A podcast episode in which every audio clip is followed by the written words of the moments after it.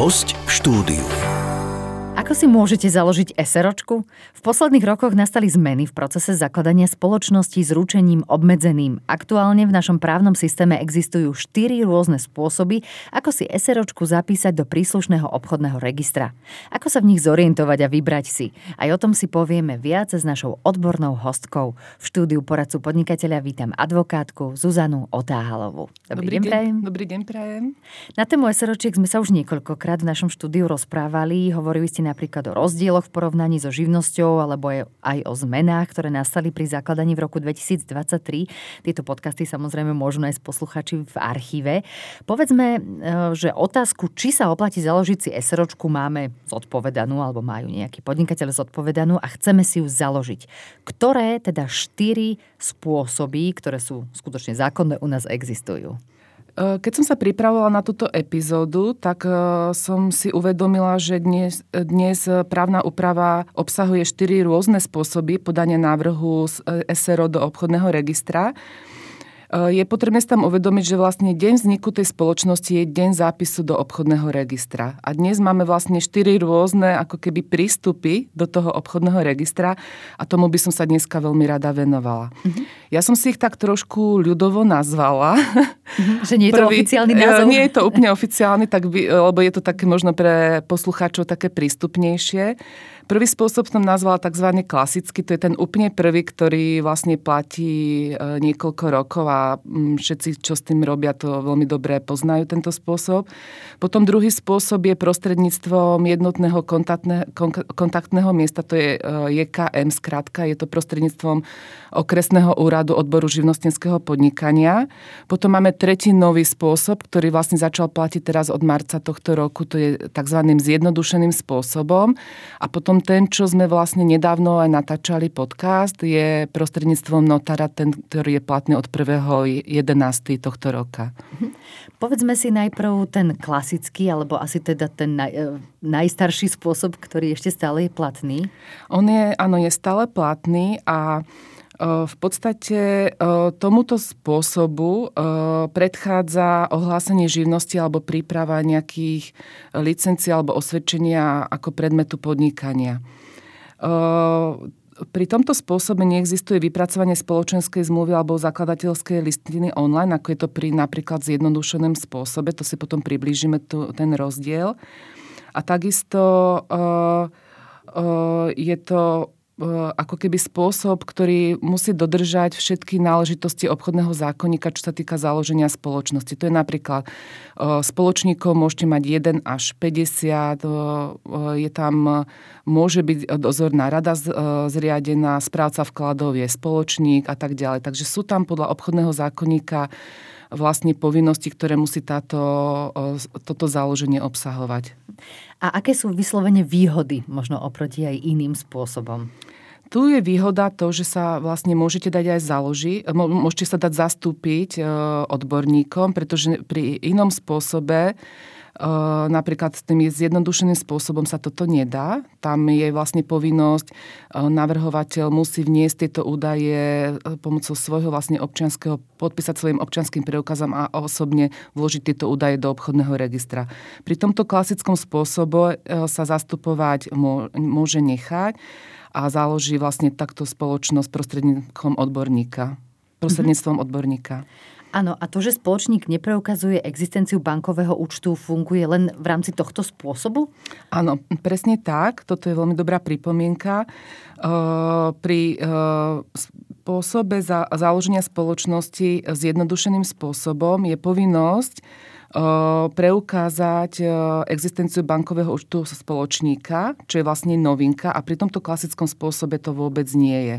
Takže to je vlastne pre niekoho možno úplnou prekážkou, tak preto volí radšej tento klasický spôsob oproti tomu zjednodušenému. Uh-huh. Alebo čo sa týka aj výpisu z registru trestov, tak tam je to ako? Môžeme si približiť ten zjednodušený, pretože to vlastne vysvetlí aj túto otázku. Aha, áno. Tento zjednodušený, vlastne už sme niektoré tie prvky povedali, ale ten zjednodušený spôsob, jeho podstatou je to, že vlastne je to ako keby jedným konaním vybavíte aj živnostenské oprávnenie, aj zápis do obchodného registra. Tam je ohlasovateľom živností vlastne obchodný register okresného súdu Žilina. To je jediný súd, ktorý je príslušný k tomuto založeniu. Iný obchodný register toto na Slovensku nevie vykonať, tento zjednodušený spôsob.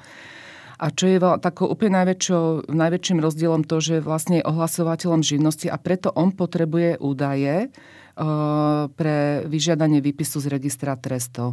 To, čo vlastne pri klasickom spôsobe robí okresný úrad odbor živnostenského podnikania. Takže vy vlastne obchodnému registru musíte okrem toho bankového účtu, čo sme pred chvíľočkou spomínali, aj vlastne dodať údaje potrebné pre výpis registra trestov, aby si obchodný register mohol vyžiadať výpis registra trestov a následne aj ohlásiť živnosť.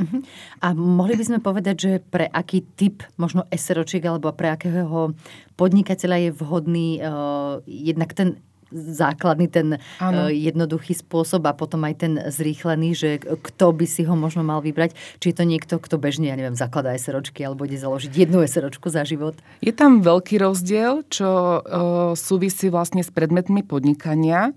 A to je preto, lebo pri zjednodušenom spôsobe vlastne si môžete vybrať len 15, maximálne 15 voľných živností.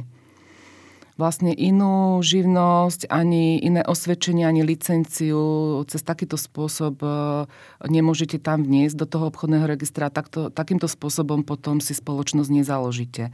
Ale pri klasickom spôsobe vyberáte zo všetkých troch príloh živnostenského zákona, čo sú voľné živnosti, remeselné, viazané a plus aj akékoľvek iné predmety podnikania, ktoré nie sú živnosťami. To sú rôzne licencie, osvedčenia, ako sú napríklad zubný lekár, alebo advokát, alebo tie, čo vlastne nie sú živnosťami. Čiže tie možnosti sú podstatne širšie. No, ten klasický spôsob vlastne zahŕňa úplne všetko. Zjednodušený je, preto sa to aj volá zjednodušený, že existuje na ako obchodnom trhu veľmi veľa podnikateľov, ktorí využívajú SROčku na jednoduché podnikanie. A vlastne vychádza sa vlastne aj z praxe, že tých 15 voľných živností obsahuje veľmi veľa SROčiek a preto je tento zrýchlený spôsob alebo zjednodušený, podľa zákona sa to volá zjednodušený, je veľmi hojne využívaný. A čo sú také možno teda tie hlavné nevýhody týchto dvoch spôsobov, keď ich tak porovnávame? Nevýhodami je to, že pri tom klasickom, keď to porovnáme, tak vlastne musíte absolvovať dve konania. Jedno na okresnom úrade odbore živnostenského podnikania vybaviť si túto živnosť alebo na nejakom inom úrade licenciu alebo osvedčenie. A následne absolvujete druhé konanie, to je konanie na obchodnom registri. Kdežto pri zjednodušenom spôsobe je to jedným konaním vybavíte vlastne aj zápis do obchodného registra, aj ohlásenie živnosti, pretože ohlasovateľom je vlastne obchodný register. Keď to časovo porovnáme, tak koľko musím čakať na to, kým mám založenú SROčku tým klasickým spôsobom a ako dlho to trvá približne tým zrýchleným?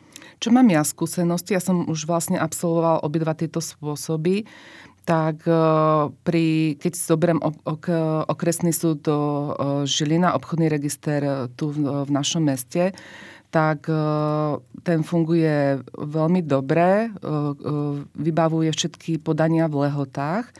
No a keď to porovnám, tak klasický spôsob oproti zjednodušenému je asi o 2 dní dlhší. Pretože ja musím najprv vybaviť osvedčenie o živnostenskom oprávnení na okresnom úrade, to mi trvá tak 1-2 dní. A potom vlastne následne vkladať údaj do obchodného registra, kdežto obchodný register, keď idete zjednodušeným spôsobom, tak vie to za 2 dní vlastne vybaviť celé. A celkom pozitívne je, že až taký velikánsky rozdiel medzi tým nie je. Naozaj asi závisí od toho, čo kto potrebuje a týka sa to najmä teda akoby obsahu tej živnosti alebo toho predmetu podnikania, áno, čo chce. Áno, to je pravda. A tam je vlastne úplne nosný rozdiel tých predmetoch podnikania a to, že či si to viete sám ako keby vložiť do toho obchodného registra a sám sa zaregistrovať pri tom zjednodušenom spôsobe. Pozrime sa aj na ďalší spôsob, teda v poradí už tretí, to je to JKM, teda jednotné kontaktné miesto. Čo si máme pod tým predstaviť a čo všetko to teda obnáša? Tento spôsob je naviazaný na ten klasický. On je vlastne jedine kombinovateľný s týmto klasickým spôsobom. To znamená, že vy žiadate okresný úrad odboru živnostenského podnikania o ohlásenie živnosti. Podávate tam vlastne túto žiadosť.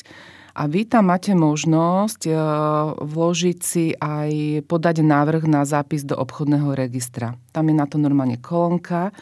A obsahuje to vlastne to, že vy tam vypíšete celý návrh na zápis do obchodného registra, ktorý tam vložíte a priložíte ale všetky listiny, ktoré by ste inak vkladali do obchodného registra, vložíte ich tu, na tom okresnom úrade odboru živnostenského podnikania do toho formulára. Vám to spracuje celé to podanie a následne vám potom do elektronickej schránky príde ešte aj zaplatenie súdneho poplatku. Ale to príde vlastne to, že to ohlási okresný úrad odbor živnostenského podnikania. To je také zaujímavé prepojenie. Vy ho zaplatíte a potom následne vám už z obchodného registra príde výpis z obchodného registra. Ale nepodávate ho do obchodného registra, ale podávate ho prostredníctvom ohlásenia živnosti. Ale dá sa to kombinovať jedine s tým klasickým spôsobom.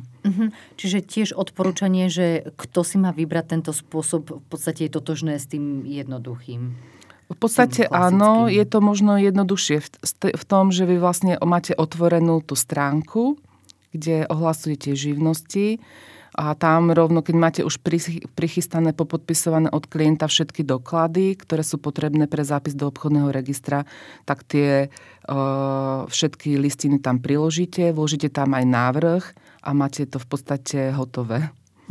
Tým štvrtým spôsobom je novinka, ktorá platí od 1. novembra 2023 a síce, že môžeme využiť nový spôsob registrácie údajov do obchodného registra, že stačí zájsť k notárovi a to kdekoľvek na Slovensku. O tom sme nahrávali aj celý podcast, ale poďme si pripomenúť teda tie základné možno výhody a možno, že aj nevýhody tohto podania zápisu do obchodného registra. Ja už odtedy, ako sme aj ten podcast natočili, tento spôsob je platný od 1.11.2023. Som už mala možnosť si to aj vyskúšať, lebo som mala klienta, ktorý to potreboval, tak som rovno zvedavo to vyskúšala. No a musím povedať, že mne sa tento spôsob veľmi páčil, pretože ja som notárovi zaslala všetky listiny. V prvom rade som musela si vybaviť živnostenské oprávnenie, takže toto je tiež ako keby dvojkonanie. By som povedala, že musím si vybaviť živnostenské oprávnenie. Následne som notárovi poslala všetky listiny v elektronickej podobe.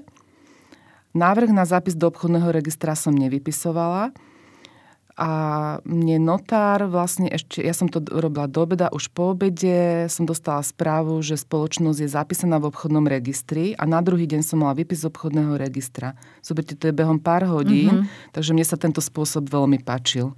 A čo bolo ešte veľmi dobré, mne sa teda táto chyba nestala, ale čo mi hovorili kolegovia, je, že ten notár, keď príde na nejakú chybu, alebo mu chýba nejaká listina, alebo zistí nejaký nedostatok, on kontaktuje toho navrhovateľa a vlastne on to môže okamžite odstrániť, nezastavuje konanie, nepreruší, neplynú tam žiadne lehoty a vy vlastne viete hneď podať perfektný návrh, máte ho v podstate ten istý deň už zapísaný. A vieme povedať, komu by ste odporúčali takýto spôsob? No, ono je v podstate totožné s tým klasickým, lebo máte to a je rýchlejší, keď idete, ale zase je to tým, že tam navrhovateľ môže byť iba notár alebo advokát alebo fyzická osoba, ktorá je majetkovo prepojená s tým navrhovateľom, tak v podstate je tam obmedzený okruh tých subjektov, ktoré môžu podávať takýto návrh. No ale tým, že ja som advokátka, tak pre mňa je to úplne variabilné, ktorý si vyberiem, ale pre mňa je tento momentálne najrýchlejší. Mne sa tento spôsob veľmi páči a budem ho určite využívať teraz. Porovnajme trošku aj poplatky. Hovorili sme o tom, že aký je rozdiel medzi tým, že koľko čo trvá, aj akým skupinám podnikateľom jednotlivé spôsoby odporúčame, ale porovnajme teda, ako je to finančne rozdielne. Ono tam pri týchto všetkých troch spôsoboch je súdny poplatok 150 eur. Pri tom poslednom, štvrtom prostredníctvom notára je to, sa nevolá súdny poplatok, ale je to odmena notára, ale tá, ja som platila vlastne 150 eur teraz, takže je totožné. My sme si predtým v tom podcaste hovorili, že notári sú plácami DPH, a že sa predpokladalo, že to bude 150 plus daň z pridanej hodnoty, ale ja som naozaj platila 150 eur, tento notársky poplatok za založenie spoločnosti. Uh-huh. Ja som videla aj takú reklamu na internete, na nejakej stránke mi to vybehlo, že založíme vám SROčku za 1 euro. A keď som sa tak pozrela bližšie, tak boli tam potom aj nejaké ďalšie poplatky. Tak povedzme, nejaké drobné písmenka. Áno, také drobnejšie písmenka, že po odpočítaní neviem čoho. Že povedzme si prosím aj o tomto, že či je vôbec možné za menej ako tých ako 150 eur, čo je vlastne vždy poplatok, či je možné založiť SROčku. No tak to si neviem predstaviť. Uh-huh. Neviem si to predstaviť, lebo keď si zoberiete, ešte máte správne poplatky vlastne za vydanie živnostenského oprávnenia. Tam je, keď idete v elektronickej podobe, tak za voľnú živnosť síce neplatíte nič, ale za viazanú remeselnú je 7,50. No a potom, keď si zoberiete, možno jedine pri zjednodušenom, keď si to niekto robí sám, ale to si robí sám, tak on potom nehľadá na internete služby, tak má občiansky preukaz, ktorý má ten zaručený elektronický podpis, tak vie si takúto spoločnosť za tých 150 eur naozaj založiť. Ale to si robím sám pre seba. Mm-hmm. No ale keď hľadám na internete služby, tak vy v podstate si potrebujete vyhotoviť tie dokumenty. Musíte ich mať správne, aby vám to prešlo. Tak určite tá cena tých služieb je viac ako 1 euro. A takisto aj keď notár je tým spôsobom, že prostredníctvom notára, a nemáte tieto listiny, tak on síce vám vyúčtuje 150 eur za ako vnesenie údajov do obchodného registra, ale určite keby notár vyhotovoval tieto dokumenty všetky, ktoré sú povinnou náležitosťou zápisu, tak by si účtoval podľa vyhlášky o odmenách notárov. A takisto aj advokáti. Takže neviem si to predstaviť za 1 euro. Myslím si, že tam tých drobných písmenok bude asi viac. Bude asi určite viac, áno. Čiže na toto asi upozorňujeme aj našich poslucháčov a tých, ktorí si chcú založiť SROčku, že treba čítať poriadne tie zmluvy, nepodpisovať čokoľvek a neveriť zdanlivo lákavým ponukám aj v súvislosti s SROčkami. Ešte niečo, na čo by sme mali našich poslucháčov upozorniť na nejaké možno zmeny, čo sa možno chystajú v najbližšom období alebo v najbližšom roku?